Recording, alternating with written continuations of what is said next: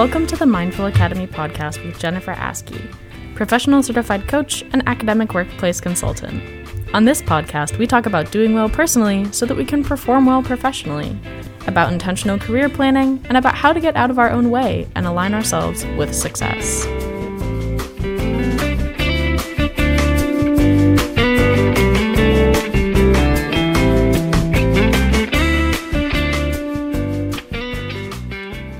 Welcome back to the Mindful Academy. I'm so glad you're here with me today.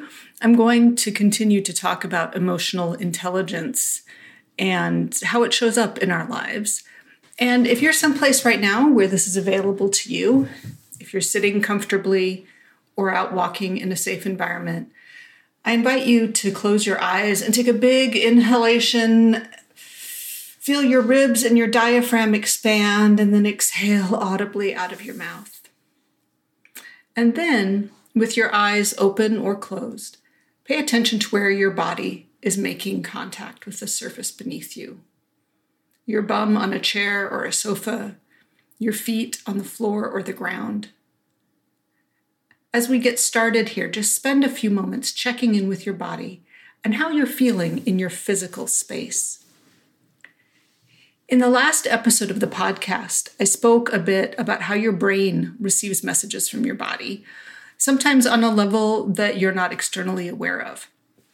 And then how your brain uses that information to construct an emotion that you experience. So, our emotional lives aren't something that plays out inside of our heads. Our emotional life is a whole body experience. And what I'd like to pay attention to today is the way in which the so called life of the mind, right, the scholarly life, the academic life, um, the life that involves you being in a cubicle, in a lab, in an office, um, in front of a screen, in front of books all day, doesn't build in um, natural recognition of whole body experience, right? There is a joke that in academia we consider ourselves heads on sticks. And so I'm going to push against the head on stick narrative today um, and talk a little bit about the body in terms of our emotional intelligence. So, um, a lot of what I'm taking today um, I, continues to come from the book How Emotions Are Made by Lisa Feldman Barrett and by uh, from the work of Amanda Blake who is a bodywork professional and holds a PhD in leadership. She's at Case Western Reserve, and she's the author of a book called Your Body is Your Brain. And this entire book was a revelation to me in that it took the coaching principles that I use all the time and added on a layer of somatic practice and body awareness to them and literally embedded coaching into my my life and my body in new ways and helped me to think about how to coach people including their body awareness right? Instead of making profound coaching conversations merely intellectual exercises where we're learning and thinking but to think of coaching conversations and personal growth and transformation as something that that encompasses the whole body and involves the whole body so one of the things that most coaching models ask people to do is to get very clear on their big why. You might be familiar with the work of Simon Sinek, who talks about your why. Um, this is the purpose in life that you feel drawn to. And this is the impact you want to have, right? When I work with clients, I talk to them about the legacy they want to leave or what success looks like for them this year or in this phase of their career. So, those are all ways of thinking about your big why, right? Amanda Blake's work ties the, the question and exploration of the big why, ties that together with emotional intelligence and your body's awareness and your body's contribution to that discussion. So she talks about emotional self awareness primarily as being able to find a purpose in your life and your and align yourself with it and she sort of simplifies with it, blah, blah, blah, rewind. And she simplifies it to say emotional self awareness is being aligned with yourself. And there is a somatic competency that supports that self awareness. And this is sensing. And sensing is maybe a little bit more complicated than we think about. Okay. Um, so, self awareness is undergirded by an essential somatic competency, the capacity to sense yourself. This is Blake's words. This means being becoming aware of all of your sensations and emotions at a finer and finer level of detail until you are self aware, not just in a conceptual way, but in an embodied way too. Okay, so what is that sensing? What does that mean? What does that look like? This sensed and embodied self awareness involves what we generally understand to be sensing, right? Using our five external senses um, sight, smell, sound, touch, taste, right? Um, that she calls exteroception, right? External reception. And then there are two other layers of sensing that she invites people to check in with and learn to read, learn to experience, learn to receive input from. One of those levels is interoception, and that's your internal visceral experience. So, for example, if you've taken um, any sort of meditation instruction, some yoga instruction involves this too, where you follow your breath. You pay attention to your heart. You pay attention to your lungs, right? If you've if you're familiar with the growing body of research around what the vagus nerve does in terms of body self-regulation, um, all of this is part of interoception, interior perception. So this involves input from the heart, the lungs, the gut, the vagus nerve, your skin, and your fascia, your connective tissue all of these things have sensors that communicate information to your brain, right? There is increasing amounts of research about the gut and the role that the microbiome plays in our physical and mental well being. There are neurons in your heart, right? There are cells that function like brain cells in your heart. So, the, your viscera, your organs, are part of this whole body system that allows you to check in with yourself. And when we're talking about the somatic competency of self awareness, we're talking about your gut reactions, your heartfelt reactions. When, when does your breath quicken and when does it slow down, right? When do you feel tight?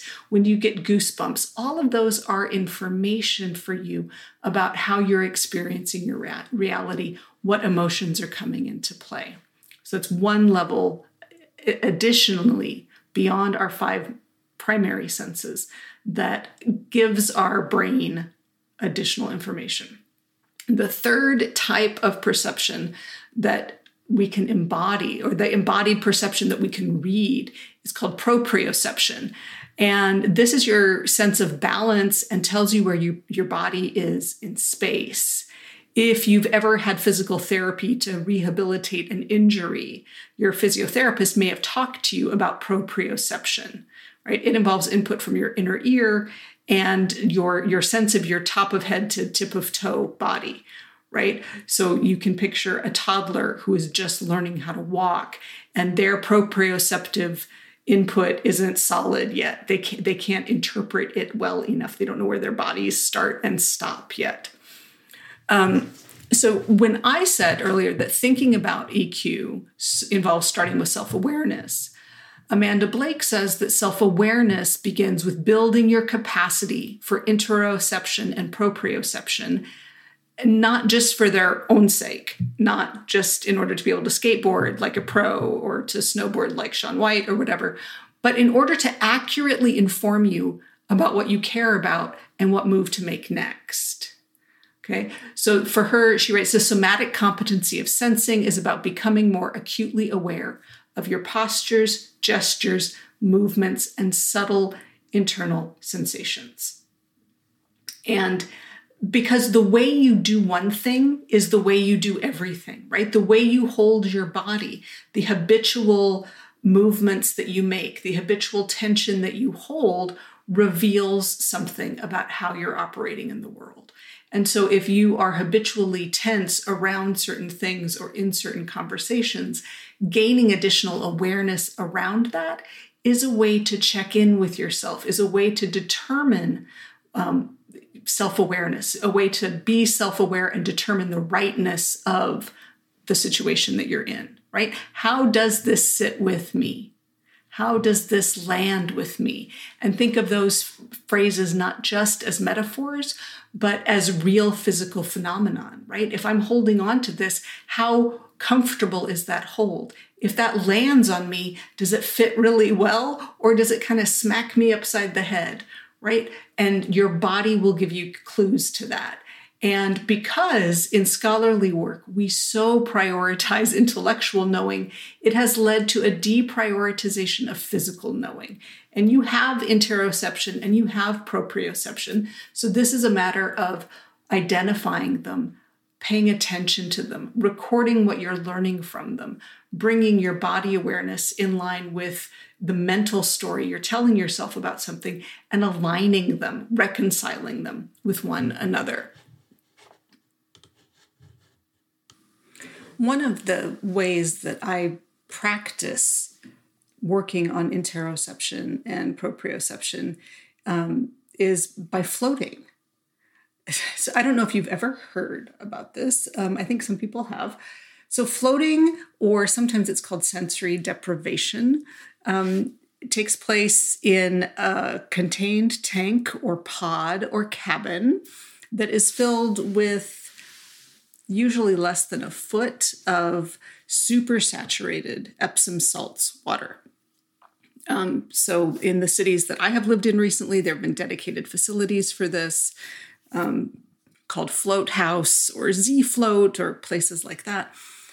And you strip down naked, clean yourself off, climb into the pod or the cabin and shut the door and because there is so much salt in the water, you float.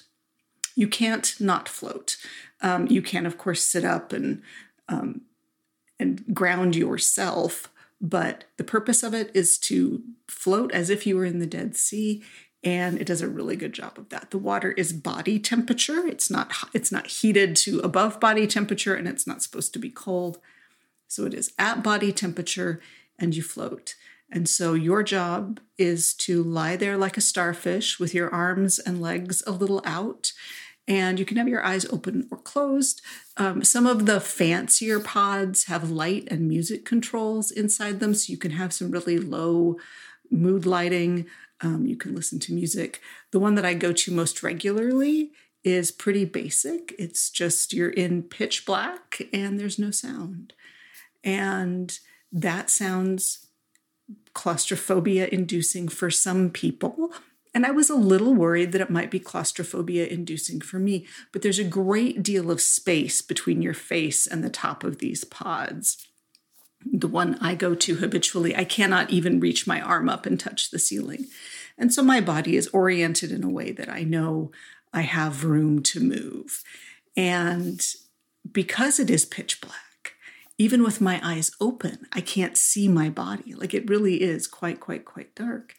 And when I, maybe not my first float, but as I got used to doing this, um, one of the things that happens is you you go into something that is very sleep like. It's like a non sleep deep rest.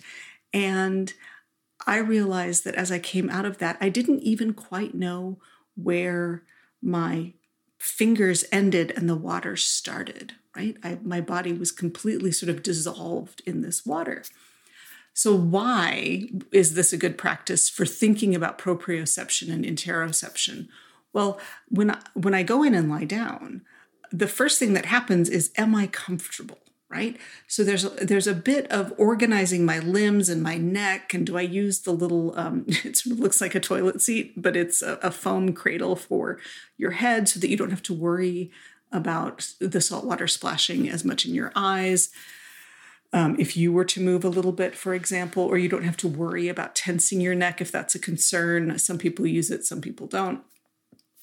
Um, but there's a little bit of situating yourself, right? And before that deep rest takes place, um, there I spend a lot of time sort of paying attention to where my body is in space, right? Until you are still, you kind of move around and float in the tank, and so you might bump into a, a wall or something. So until you're still, you're moving, floating in the tank physically. And eventually you come to rest and you're not moving. And you can listen to your breath. You can listen, it's so quiet. I can hear my heart beating. Um, but I notice, like, oh, is uh, do I have some tension in my neck? Do I have some tension in my lower back? How does my knee feel? Right? All of those little things. It is an opportunity to pay attention internally because there is no external input. Um, and floating has a lot of mental and physical benefits. I wanted to try it out and got some passes to float from my family for my birthday four or five years ago because I was really interested in sort of the meditative qualities uh, that were supported by floating, right? Total silence, total darkness, nobody bugging you, how delicious. But what I discovered is it's a full body Epsom salt soak. So it is excellent for pain management. I have inflammatory arthritis in my hips and knees and lower back, and those areas aren't really easy to soak at home, right? And so when I realized that floating once a month or so was actually both mental and physical therapy, I was I was pretty hooked. And it is this way to set aside time to do some of that mind work and body work at the same time. Um, so when you lie back in this super salty water and let the water support you. You can notice what your neck and shoulders are doing, where your feet go, and how long it takes you to fully relax. And those are all essential steps in developing consistent interoception and um, and I would argue proprioception as well. Um, I've spoken before about the role of meditation. I find it interesting and compelling that at the beginning of um, meditation practices, most instructors will have you pay attention to where your body is situated in space and thinking about having your head over your shoulders and your shoulders over your hips and that kind of alignment and that momentary attention paid to is my spine straight or am I crooked in one plane or another? Is again a way to check in with your proprioception and notice, oh, am I consistently leaning in? Am I consistently leaning out? Is what does that default body pattern tell me about perhaps my default emotional pattern? So, my encouragement for you is to find a practice that works for you that will help you make a habit of mind body emotion connection. So, whether it's meditation, massages, body work, mindfulness exercises, floating, yoga, dry brushing I mean, there are a million things you can do. Um, whatever seems like a path that is worth exploring for you, explore it because your body stores so much of your knowledge and your history. And I'm encouraging you to not cut that off by focusing all of your efforts around your intellect and improving your intellect. Um, for my own practice, I'm actually later this week, I'm attending an open seminar on emotional freedom technique, which is known as tapping, which I believe, and again, I haven't attended the seminar yet, I've just done a little reading.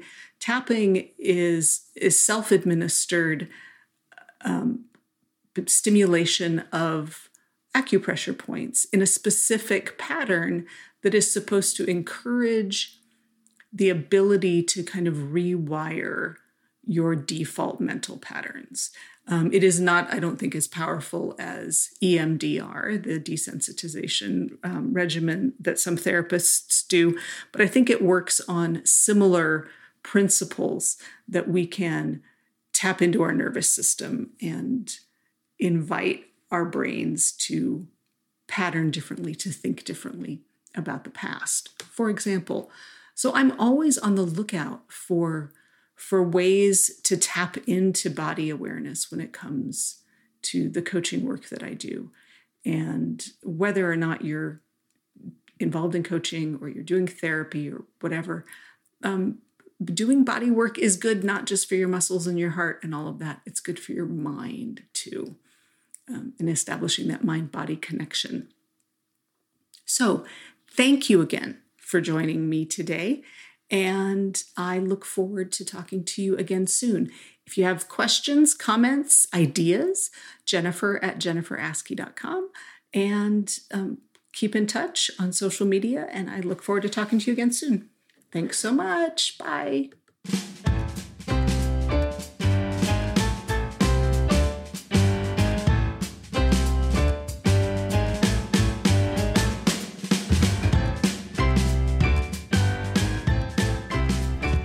Thank you for listening to this episode of the Mindful Academy podcast.